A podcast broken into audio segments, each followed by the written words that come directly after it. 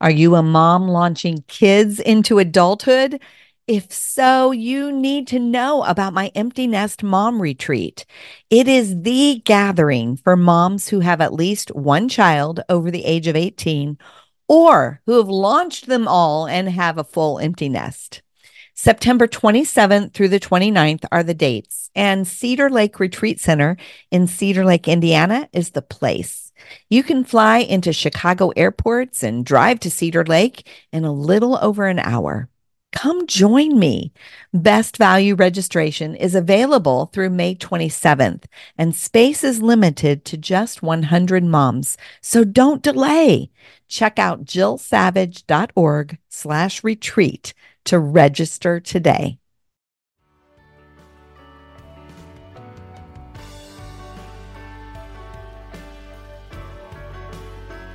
I just, more than any place on earth, I felt wanted, welcomed, and known at her house. So I ate the cream chip beef. I ate it. You know, it tasted great. Welcome to the No More Perfect podcast, where we talk about the messy, less than perfect, but real stuff of life. My name's Jill Savage, and I'll be your host. I'm so glad you're here. Do you want to reach out to others but don't always know how? Want to be more intentional about being the hands and feet of Jesus to others? If so, today's topic is for you. And my guest today is one of the best. Karen Ehman is a New York Times bestselling author and a Proverbs 31 ministry speaker. She has written 15 books, 15 books and Bible studies, including Keep It Shut, What to Say, How to Say It, and When to Say Nothing at All, as well as Keep Showing Up, How to Stay Crazy in Love When Your Love Drives You Crazy. I love that one. Karen's been featured on all kinds of media outlets, including Today.com, Redbook.com, Crosswalk.com, as well as Focus on the Family and even Home Life magazine. Her passion is to help women live out their priorities as they reflect the gospel to a watching world. She's married to her college sweetheart, Todd, and is the mother of three and the mom in law of two. And what I know about Karen is she loves sending handwritten note cards. She cheers for the Detroit Tigers and she feeds so many people who gather around her beautiful dining room table. And I'm lucky to have been one of those as well. Welcome to the No More Perfect podcast, Karen. Hey, Jill, how are you? I am good. I am good. And if people could only see what I see on the screen right now. Careful now, careful now, careful. This is so funny because Karen is sitting in her walk in closet because it's the quietest place in the house. And people think that being an author and a speaker is is really fancy. No, you got a nice selection of shoes there behind you, Karen. now, let me, so let me tell a story on you. So people think being an author and speaker is fancy. I remember a time when you ran, got got a run in your nylons or your hose back in the day when we used to wear those, and you switched with a friend right before you went on stage. I think that trumps doing a podcast in my closet. So there. that is so true. Oh my gosh, that is so very true. I would agree. That was crazy. I remember looking down, somebody said, Oh my gosh, Jill, you had a big run in your hose. And literally backstage, I think I had maybe two minutes. I, I remember ripped them off and one of the gals back there ripped hers off and said here and i put them on oh my gosh yeah that was if people only knew what happened behind the scenes at a hearts at home conference that was exactly. that was so funny oh my goodness well i'm thrilled to have you on here today because i think that the topic of hospitality is so very important, but I think we're so intimidated by it. And so I really want us to kind of cast a vision for why this is important, but help help our listeners to understand practically what we can do specifically to reach out to others, to gather people in, to make a difference in their lives. So I'm super excited about our conversation today, Karen. Well, thanks. You know, when I think of you, I always think of the phrase no more perfect, no more perfect. So we're going to go with no more perfect hospitality today and no more perfect yes. reaching out because I do think you're exactly right, Jill. People get this notion in their mind of what the world calls entertaining. You know, they mostly get it from, well, one of my favorite channels, HGTV. Nothing wrong with HGTV if you use it as a resource. But what we want to do is we want to adopt all the shows as a lifestyle. And we think we have to have the perfect decor, the perfect gourmet food, the perfectly cleaned house. And when we have that in our mind, we're never going to get there. We're never going to get there because it's never going to be perfect. And instead, I really like to encourage people not to try to impress others with their entertaining, but to adopt what the Bible calls hospitality. And that's not about impressing, it's about refreshing other people, making them feel loved and wanted in your home, regardless of how new or how big it is, or whether you're serving gourmet food or a frozen pizza. Mm-hmm. That is so true. And it's such an important perspective shift. It really takes that shift that because I think that we feel like we have to perform and we got to take that performance piece out of it. Mm-hmm. Mm-hmm. Yeah. So you're you've got a new project out and it's a devotional. It's a 40-day devotional called Reach Out Gather In how is this different than other books that you've written? And and really what was the impetus behind writing it? Well, I've written traditional trade books, you know, that are just a regular book you'd pick up on Amazon or wherever it is that you get your books from. And then I've written devotionals that are like 100 day little short devotionals of about 400, 450 words a day that gives you a, a verse to think about, maybe a little story and some questions to ponder. This is kind of in the middle. This is a 40 day challenge. It's a devotional format, but it's a 40 day challenge. So each entry is a little bit longer. It does have scripture in it. It has a lot of digging into the Hebrew and Greek languages in the Bible to discover the original meaning of some of the words. And it really casts a different light on some of the verses that we've come to know over the years that talk us about hospitality. But then it's set up in a 40 day format. So it's not really that you do it 40 days in a row. There's mm-hmm. eight sections, and each section has five days. So, kind of Monday through Friday. So, the first three days of each section that deal with a particular topic will be more scripture, things to to ponder. There are spaces for journaling, writing a one sentence prayer for the week on whatever the topic is, and answering some questions. But then days three and four in each of the sections are super practical. Day three always has some doable practical help, practical help like clutter busting your home or um, doing some quick step cleaning to get your house ready. And then day five is always recipes because it's so funny. You know, here I am thinking I'm writing as my ministry and really hoping to touch lives for eternity and teach women the Bible. And the number one thing I get asked for is my recipes. I'm not kidding you. I can post a picture of making cheesy corn chowder in my kitchen just for fun and all of a sudden someone wants the recipe. In fact, I remember making squash soup the other night and somebody private messaged me and wanted my recipe. Who was that? Oh yeah, her name's that Jill Savage. so, day, so day five every week has just recipes and it might not just be recipes from scratch it might be ways to turn leftovers into something new or it might be cakes and pies for your celebrations because you know a lot of hospitality has to do with family especially in this day and age of corona we're not maybe having a lot of people outside our family over, but we're still spending a lot of time with our family. so, mm-hmm. so there are recipes, you know, to love on your family too. Yeah. Well, you know what? I think that we often think of hospitality as reaching out beyond the family, but there's a hospitality inside the home. Let's yeah. talk about that for a moment because that's, I think, really important for us to understand is that that's really what homemaking is about, right? Mm-hmm. Mm-hmm. And what's sadly the case, and has been with me, I'll be very honest about it.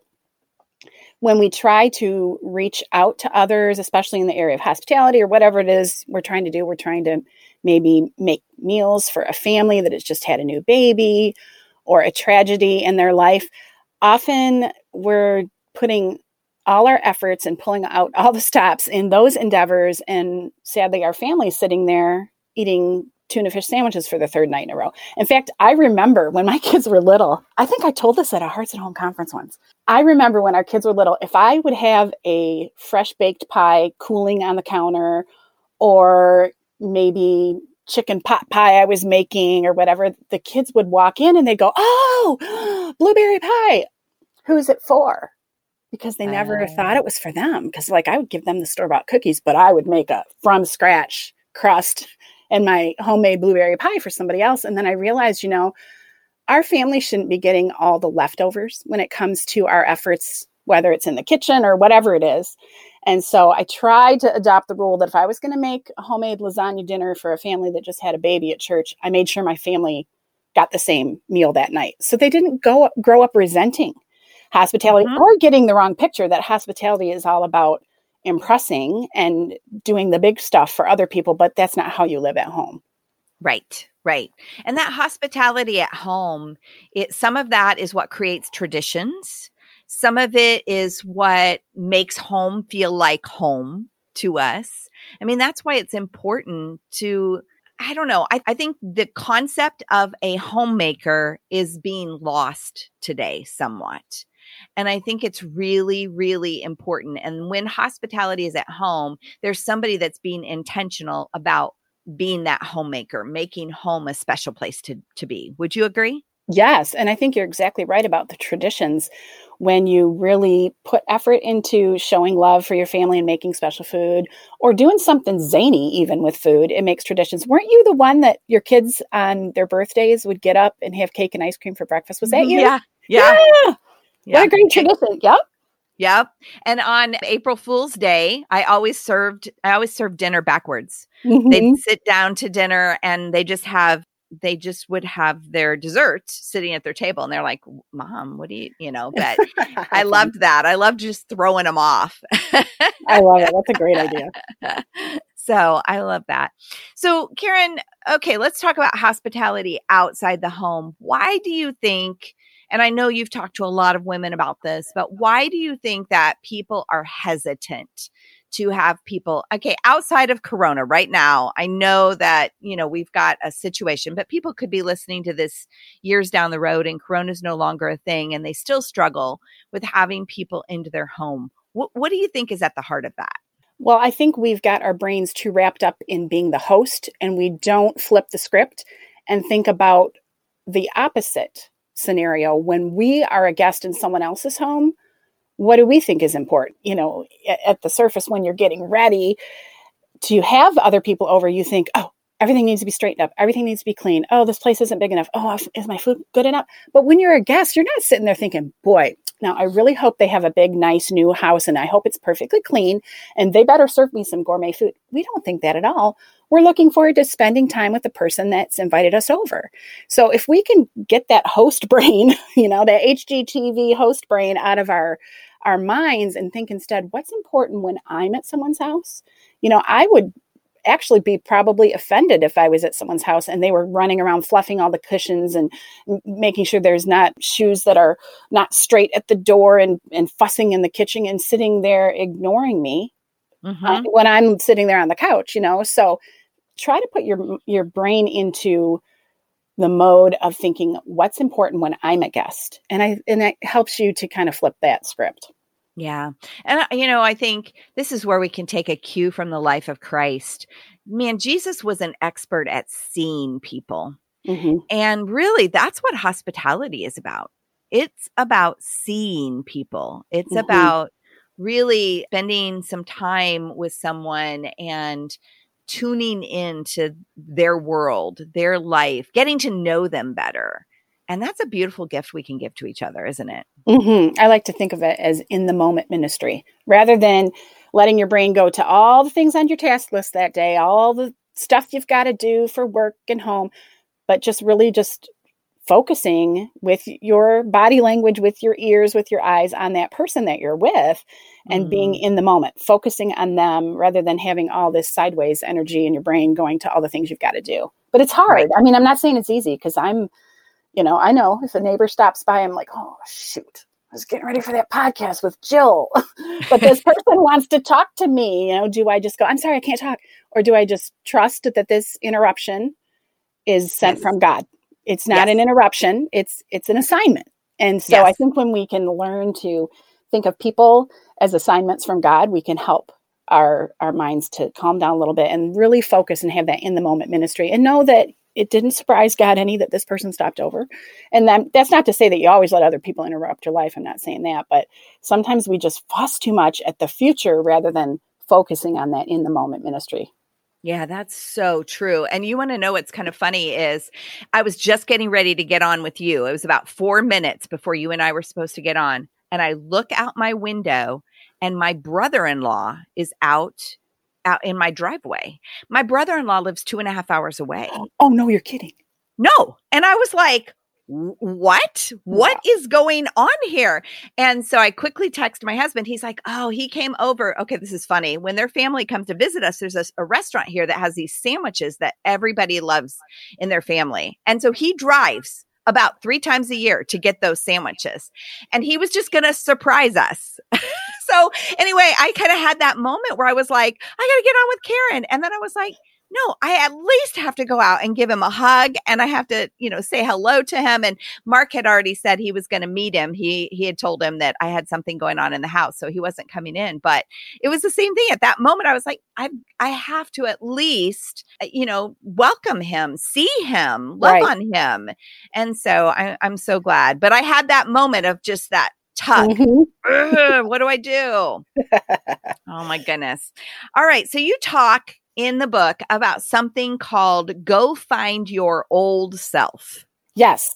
What is that about? Yeah, that kind of sounds strange until you hear the explanation of it. Well, I think so often in ministry and in life with those around us, we focus on maybe the things in our life that aren't going so well, the situations that have gotten us down, and instead of seeing life as a an adventure and a ministry, we just think, "Oh, poor me," you know, this is bad in my life, blah, blah, blah, blah, blah. But mm-hmm. if we can adopt a mindset of ministry, I think it really helps to take the focus off of ourselves. And then my favorite mindset of ministry is this concept of going and finding your old self. So that's what I mean by this. When I was growing up, I was from home where the parents were divorced.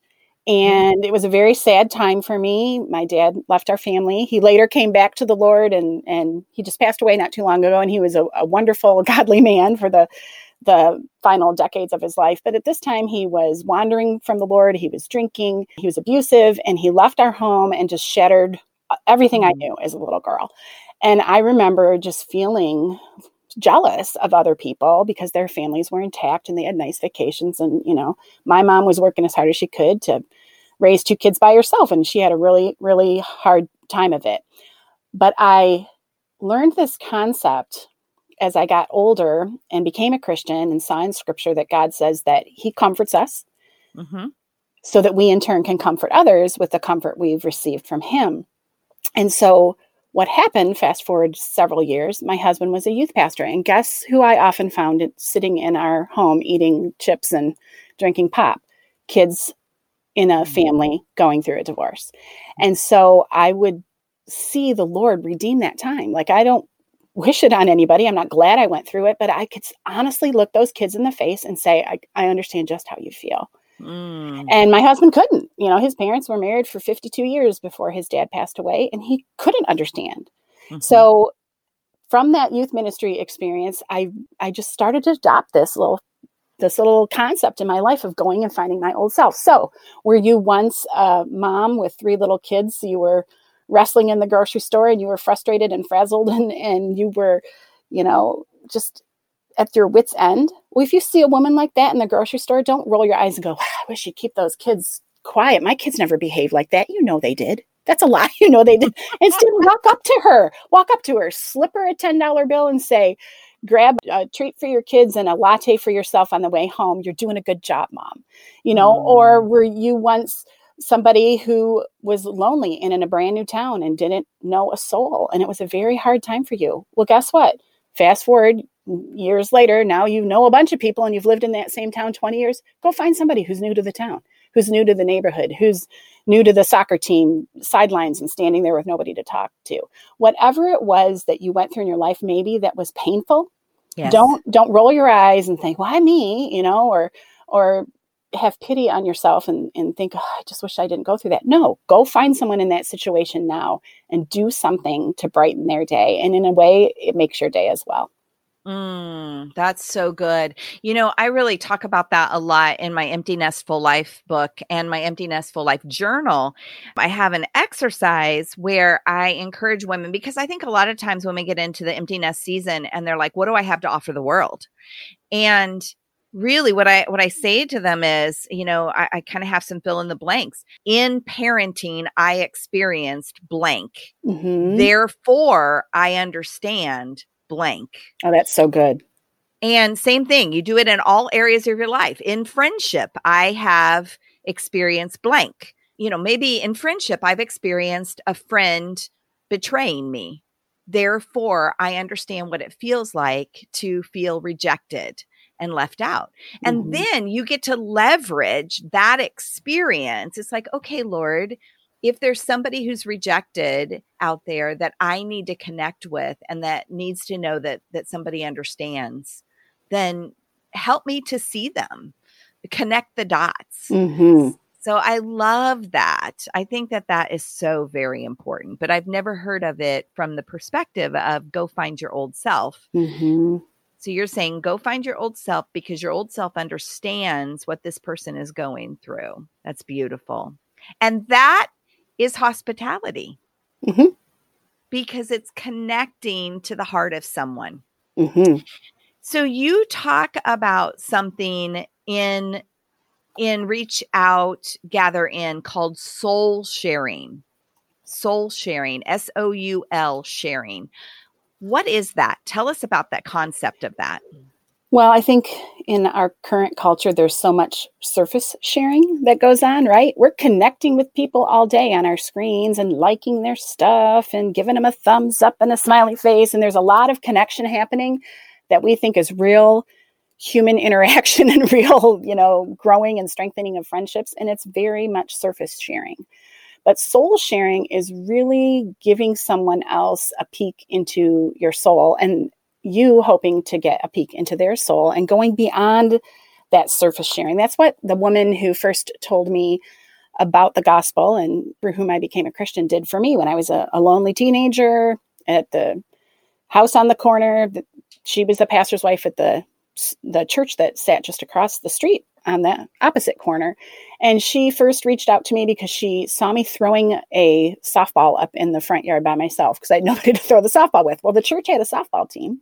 She reached out to me and asked me to join it, invited me to youth group. And I would often go over to her house after school and talk about hospitality and not trying to pre- impress others. She would feed me leftovers and apple cinnamon tea. But you know what? It tasted like a gourmet feast when I was with her because she really looked into my soul. She went beyond the, you know, hi, how are ya? And we all say we're fine. Well, most of us aren't really fine. But she would ask about what was going on in my family, what was going on with me at school. She would be very intentional in asking those questions, but then very thoughtful in following up on them. If I told her I had a, a huge exam coming up next Thursday, guess what? I would get a phone call from her. Of course, this was before text messaging. I would get a phone call from her on my landline asking me on Thursday night how my test went. Like she just really cared about me, my thoughts, my dreams, my goals, my my insecurities, all of that. And she went beyond just the surface, hi, how are you? And really got to know me deep inside. And then was was very intentional in taking some of those little pieces of information and following up with them. And I tell you, I'm she's still my mentor to this day. She's in her 70s and we still keep in mm. contact. But she was the first person I really feel like I opened up my soul to and learned how to go deeper in a friendship. Yeah, wow, that's beautiful. You know, you said she served you leftovers, but it felt like a gourmet meal. And what I what struck me as you said that, and I was listening to you describe it, is she served you leftovers, but she also served you connection. Mm-hmm. And the reason it felt like a gourmet meal was because of the connection yes. that was there. Yes. And, and I wish I could remember who said it. My daughter and I were just talking about this the other day. I hate when I can't give credit to who said something, but there's somebody, somebody out there can Google it and let us know, mm-hmm. that said people will, they don't care about being impressed but people will never forget how you made them feel. Yes. And I think that's so true. That's like with her. I remember one of her leftovers, they ate this a lot, was creamed chipped beef that was poured over day old bread that had been made into toast. And she would joke because that's what her her father ate in the army. And I didn't even like beef, but I loved it. I'm like to this day, if I see that on a menu somewhere, like cream chip beef, I'm like, oh, oh, oh it's so It takes you back. So, yeah. And I don't even like the stuff. But because it was served on a plate of love and in a room in a house where I felt welcome. I mean, her whole family welcomed me. She had little kids, they loved me. I became their babysitter. I just, more than any place on earth, I felt wanted, welcomed, and known at her house. So I ate the cream mm. chip beef. I ate it. You know, it tasted great. I love that. Yeah. How we make people feel is pretty important and being able to see them. Jesus was an expert at that for sure. So one of the things you talk about is that an an individual spiritual gifts play out in showing love and hospitality to others. And you even talk about crafting something you call a spiritual resume. So describe this. What what is this and why do we need to understand how this plays out in our abilities to see others, to show hospitality? Well, I think so often we get our eyes on other people and their gifts and their talents and what they're doing and how they're posting on social media about what they're doing. And we think, wow, you know, seems like they have a perfect life, seems like they're great at hospitality, seems like they're, you know, in this wonderful marriage and can uh, give all this great advice. And it seems, it seems, it seems that everyone has a better gift package and and life situation than we do. And I, I always like to think of it as we're coming apart at the seams because it seems like everyone has a better gifting and a better lot in life than we do. But if we can learn to get our eyes off of those people and instead go to God and say, okay, life is a puzzle. I am a piece of the puzzle. What is my individual piece? What are my edges look like? And yeah. um, and what are my passions, my talents, my spiritual gifts? That whole package that make you uniquely you is needed. It's needed yes. in your family. It's needed in your circle of friends. It's needed in your church. And we've got to quit looking at other people and wishing we did life like they do. And instead ask ourselves, you know, what is our unique package? So I, there's a whole section where I walk people through coming up with what their passions are and how maybe they can use them for others. And it might even be something that you think is not real super spiritual. Mm-hmm. For example, I have a friend, this is her this is her talent she's awesome at picking out colors of paint. Now, that might seem really silly, but I've had so many friends in my circle of friends that have painted their living room a certain color. Go, oh, it doesn't look good. I should have asked Carmen. Well, Carmen just has this knack for coming in your house and, and looking at the little swatches you brought home from the Home yeah. Depot that you think just are going to look fantastic. And she's like, nope, it's got too much yellow in it or nope it's too dark. When you put the paint up it's going to appear darker than it does on the swatch. And she's just got this knack. But you know what? She uses it to serve others. She willingly goes to people's houses and they ask her her opinion and she's great too with like knowing where to put your furniture and all that. That's just a knack she has but she hasn't kept it all to herself and just had her house look all, you know, wow, wonderful. She uses it to serve others. So, you know, what is your passion? And then also, you know, your natural talent. Maybe you're really gifted at crafty things and sewing. I am not. My kids knew better than to bring anything to me that needed to be sewn. I would hot glue it together. their badges on their, their badges on their uniform they always used to take to their dad because I would get out the hot glue gun.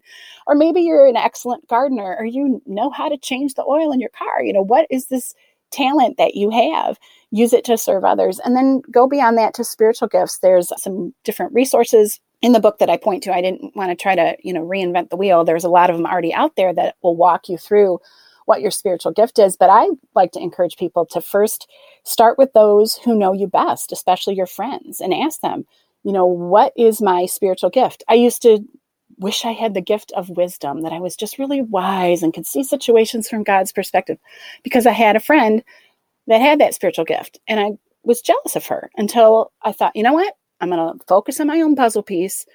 What am I gifted at? And I asked, I think, three friends, what do you think my spiritual gift is? And all three of them said encouragement encouragement. Mm-hmm. You use your words to encourage others, and encourage means actually to impart courage or to embolden someone. And I thought, okay, I got to quit sitting over here wishing I had wisdom and just start using my gift of encouragement. So, as you think through these passions, these talents, your personality, I also go into your personality a little bit, and then these mm-hmm. spiritual gifts there's a place in the back of the book where after answering a bunch of questions on those couple days where I talk about it, you go to the back of the book and there's this lovely designed resume. You photocopy and then you actually write out all the different things that you came up with that are your unique package, the things you are are hardwired from birth to do and the things you are passionate about and the spiritual gifts that you have and how those can be used to make your life an exciting ministry because you're no longer going to be looking at everybody else and thinking, gee, must be nice. I wish I had her package.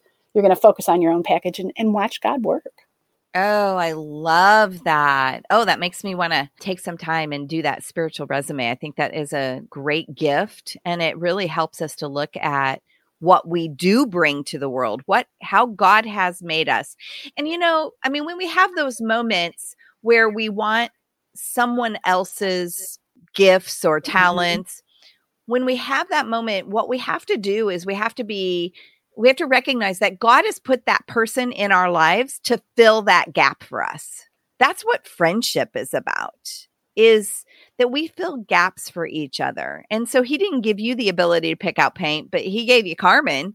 And mm-hmm. so, you know, that that's a gap filler. And where what gap am I to fill in other people's lives? Yeah, that's a great way to look at it. Yeah. So you talk about something, and I remember you wrote about this years ago in one of your early books. Was it A Life That Says Welcome? There was a book called that, yeah. But okay, and it was about um, taking hospitality outside the home, kind of hospitality on the road. Yes, you know, because there are even I think of this from two perspectives. One is sometimes even if we're okay having people in our home we need to take pos- hospitality outside the home and sometimes we're in situations where we really can't have someone in our home for whatever reason and we need to know that it's possible you know it's possible to take hospitality outside the home. So what do you mean by taking hospitality on the road being welcoming wherever you are and also using locations around your town or outdoors to be welcoming. So, for example, yeah, maybe you want to have a new family over from church, but they have six kids and you don't have room in your house. Throw a picnic, have it out at a park somewhere or in your backyard. Or maybe there are places you can think of where there are individuals who need to feel welcome, like the new parent on the PTO or the new coworker at work. Well, you can do something to make them feel welcome by taking your hospitality on the road by showing up to work with a little something, a little treat or something, or maybe taking that new coworker out to lunch one day and let the local bistro or wherever it is that you go do provide the location while you do the hosting and you make them feel welcome. It's just mm. really trying to make people feel wanted and welcome in life, but it doesn't always have to be in your four walls. You can take your your show on the road, think of the different places that you interact with people. Is there someone who could use a good dose of love and welcoming or think outside the box those friends that you want to have over but maybe you can't do it in your home think of some other locations i like to think of it as being a tourist in your own hometown go on like your town's website mm-hmm. as if you were an outside person from a different state coming to that town, what are the local attractions? I did this once and I thought, oh my goodness, there are things in Lansing, Michigan I have never seen, but they're big attractions for people when they come to our town. So maybe you let the local cool kids museum that has all this science and, and industry stuff at it do the hosting for your friend and her kids and you take your kids along and and there's a little activity there and then you go outside to their little coffee shop they have and you treat everybody to something to drink. So you've still been hospitable but you haven't used your home. Yeah. Oh so very very important. I love that. And uh, you know i think back to when um, we moved to the community we live in now which was 35 years ago, a long, long, long time ago. But I still remember this. There was a woman at the church that contacted me and she said, I know you're new in town. Did you know that there's a day old bread store where you can get bread at a, a, big discount? It's over on the other side of town. And I said, no. And you have to understand in the community we live in, uh, over on the other side of town is 15 minutes away. So it's not a okay. big deal. And so anyway, she said, Can I pick you up? I'm, I'm headed over there. Can I pick you up and take you to so that you know where it is? I mean, it was so thoughtful And she saw me. She knew that I was going to need to be intentional about money. My husband was a new pastor on staff. Actually, he was an intern on staff at the time. And so I just, I loved that. And that was hospitality, mm-hmm. you know, it yes. was a beautiful gift. So your book ends with a powerful and really relevant story of a boy that you call Second Grant. Second Grant. So tell us about this and the impact it had on you. Okay. So my son was homeschooled until he was in eighth grade, and then he went to a public school. We actually sent him to a public school that was a district over from our big school district. He went to a smaller one and he played football. They were state champions. I'll just throw that in there as a proud mom. but on this football team, he struck up a friendship with this boy named Grant. Now, there was already one Grant in the circle of friends, so I called this guy Second Grant. And my son loved to have these guys over. I mean, our house was just always full of football mm-hmm. players. There were always big piles of shoes by the front door. And sometimes I would be working away in my office with my headphones on, and I wouldn't even know that Spencer had brought home, you know, seven, eight, 15, however many boys that were coming to my house. My grocery bill was very high back then.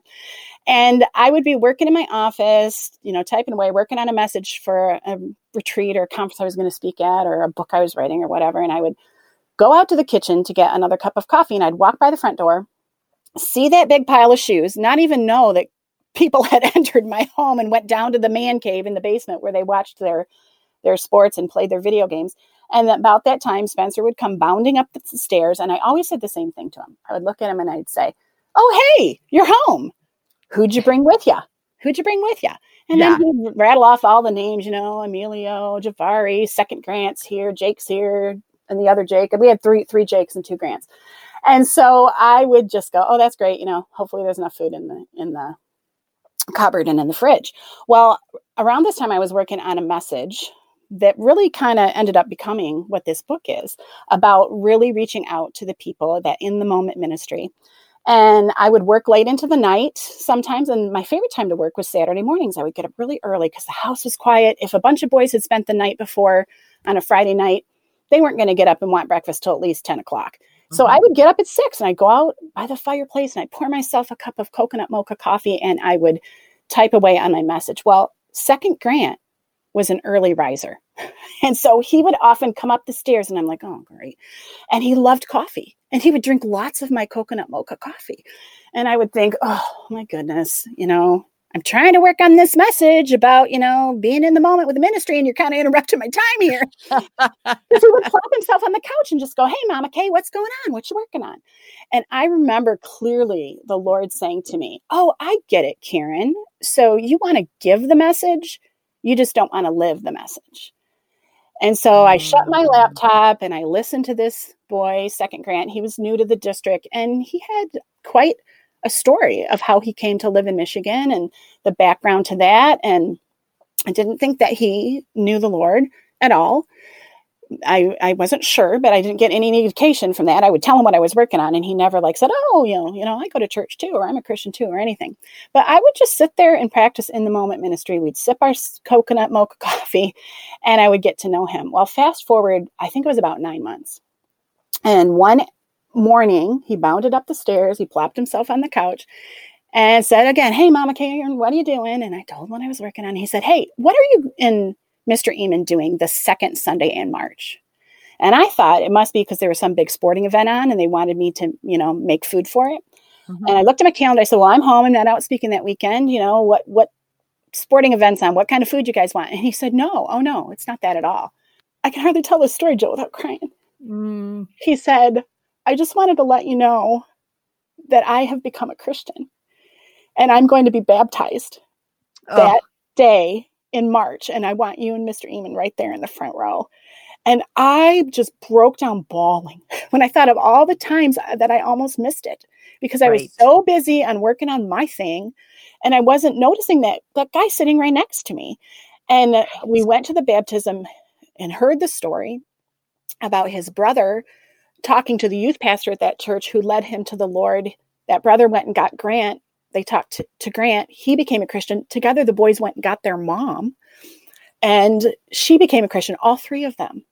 mm. were baptized that night. And, you know, I think when we get to heaven, the Lord's not going to say to us, you know, how big was your ministry? How successful were you were as a job? How many great kids did you raise? You know, I think the Lord's going to say to us what I used to say to Spencer, my son, every time I saw that pile of shoes.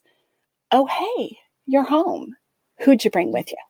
Who'd you bring mm. with you? That's what I think he's going to say when we get to heaven. And we need to stop trying to go do the big things and and stop, you know, comparing ourselves to other people and just know that God is bringing ministry right to our front doors, right to the couch next to us, right to the cubicle next to us. And when we can learn to really focus and lean in and listen to that person and make them feel welcomed and wanted and share the gospel with them if they don't know the Lord, it's going to make a difference for eternity.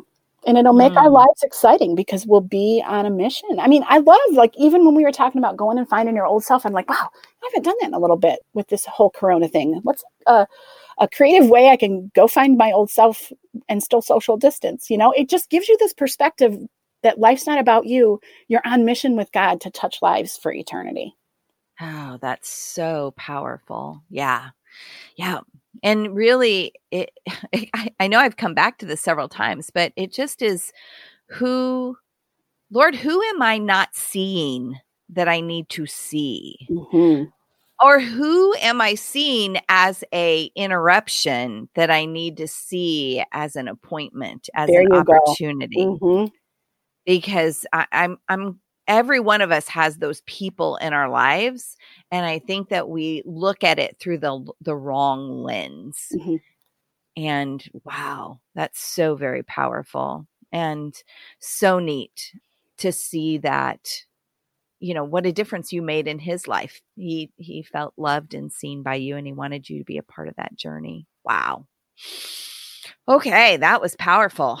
All right, so we're super practical here. And before we kind of bring things to a close, you are the queen of tips. So I want you to give us maybe two home management strategies that you share in the book. Two tips, two hospitality tips, to whatever, but that are practical and they will help us to to maybe have our head and our heart in the right place. They will help us to be ready for whatever opportunities God gives us. Well, I think we wrongly sometimes think about people that are really hospitable by thinking of them as they're super organized. It's not really about being organized, it's about being prepared. So I think a couple ways that we can be prepared. Actually, one of these one of these ways has something to do with you and Hearts at Home. I learned this from Elise Arndt. Remember, Elise was the very first keynote you guys had at Hearts at Home. Yeah. She taught me the concept of cook once, eat twice.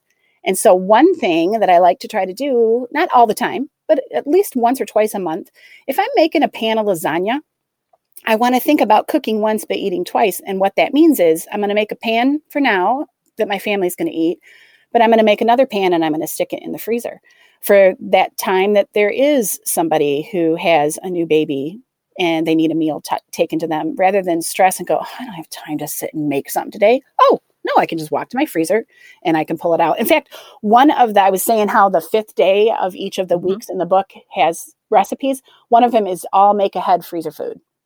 Mm. So my mm. favorite things I've used in, you know, 25 plus years of marriage that has been something that has frozen well and reheated well. So being prepared. And then another thing about being prepared is just knowing that there are going to be times that you have overnight guests. And so rather than stressing about it, be prepared. What would I need if someone were coming to my house tonight? Now, nobody is coming tonight, but I have time today to think about it. And I should because when it is actually a day when someone's going to show up, I might not have time that day. So mm-hmm. I always, you know, whenever I go to my dentist and they give you that toothbrush, mm-hmm. I keep mm-hmm. them in, in, a certain spot. I don't use that toothbrush. I have an electric toothbrush. Whenever um, I'm at hotels and I've got the little soaps and the shampoos. Yes, I take them. I usually ask, "Is that okay?" And they say yes, so I'm not stealing them. Mm-hmm. um, but I, I, have that, or, and also maybe having a list of things that would be helpful for a guest to know and have it in a little nightstand in a, a, spare bedroom if you have one. Like what's the wi-fi password you know? Where are some local fun things to do if in case you're having out of town guests for several days and you can't entertain them every minute because you work from home like i do or you work outside the home have some things that they can go see. Just think through if I were to have overnight guests, especially for more than one night, what things would they need? And do it now so that you're mm-hmm. not scrambling that day and going, oh, you know. And so I, I just think it's all about being prepared rather than being super organized. Yeah. You know, I've stayed in so many people's homes over the years. And I remember one home I stayed in, I stayed in their kid's bedroom. Like they didn't have a guest room. Mm-hmm. And so I stayed in the bedroom, but they had a guest basket by my bed. And I, I later talked to the gal and she said, I just keep that stocked and it's in a closet. And then anytime I know I'm going to have somebody over, it's a way that I kind of turn the kids' bedroom into a guest bedroom. That's a great idea. Yeah, yeah, So it's make ahead, you know, just keeping it in the closet. And it, I mean, it had little things in it. It had, you know, a couple of like protein bars. It had a toothbrush, you know, just some of those things that you talked about. Yeah. Uh, the, the Wi Fi password. So they didn't even have a guest room, but she was able to um, still offer some mm-hmm. hospitality mm-hmm. in a unique way one thing I like I like to put in a little basket. I have actually a little tray I put on the bed. Is whenever a holiday's over, go look to the chocolates that are marked half off, but that don't look holiday-ish, right? So after Valentine's Day, they've got Hershey's kisses, kisses in pink, red, and silver wrapping, but it doesn't necessarily look super Valentine's. Or after Christmas, they might have ones that are in gold wrapping or, you know, whatever. Look for those things that are treats that have been marked half off and sometimes i find them 90% off but they don't specifically look like they're tied to a holiday and you can kind of tuck those away to throw some chocolates on their bed you know turn their bed down at night and throw some, some chocolates on their pillow like the hotels the fancy hotels do yeah, exactly. Ah, it's a beautiful gift we can give to each other. All right. So, a next right step, if you are ready to take a next right step in extending hospitality, pick up Karen's book, Reach Out, Gather In. It'll inspire you, it'll encourage you, and it'll equip you. Karen, where can people find it? Where can they find you online? Probably the easiest place is just to go to my website, KarenEhman.com, and Ehman is spelled E H M A N, and there's links there to all my social media. There's a book page, and it has links to all the various retailers and wherever they'd like to buy. They can find it there. Wow, that's wonderful. Well, thanks for joining me today, Karen. It has been a delight. And, you know, before we leave, we should tell how we met because that is a unique story, isn't it? We could do just a whole hour of Karen and Jill's memories, you know. yeah, so it was the second Hearts at Home conference that Jill was putting on, and I had signed up, but I and I had said that I needed childcare, but I forgot to, to say how old my child was. And so Jill herself, I think you all were running the ministry out of a closet back then. We were, yeah. No office yet. You Jill called me and said, Hey, I see that you're coming to the conference, but we need to know how old your child is that you need childcare for. And I said, Well, I haven't had them yet. I'm I'm pregnant right now. I'm due overdue actually a week.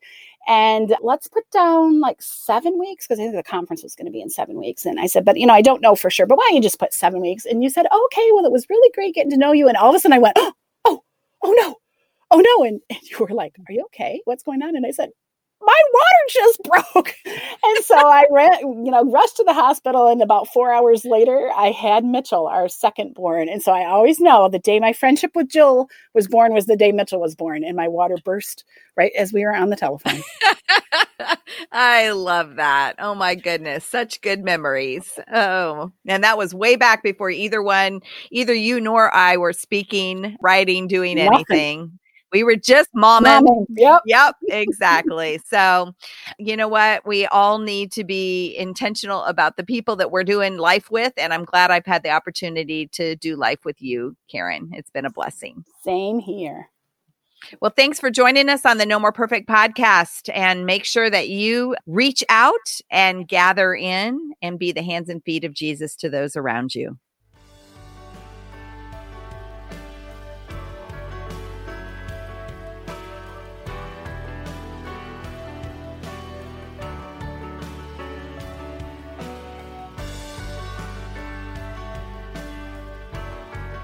Thanks for joining me today on the No More Perfect podcast. If you haven't already, make sure you subscribe so you don't miss any future conversations. You can find the show notes and links to anything we talked about over at jillsavage.org slash podcast. See you next week for another not perfect, but very important conversation about the real stuff of life.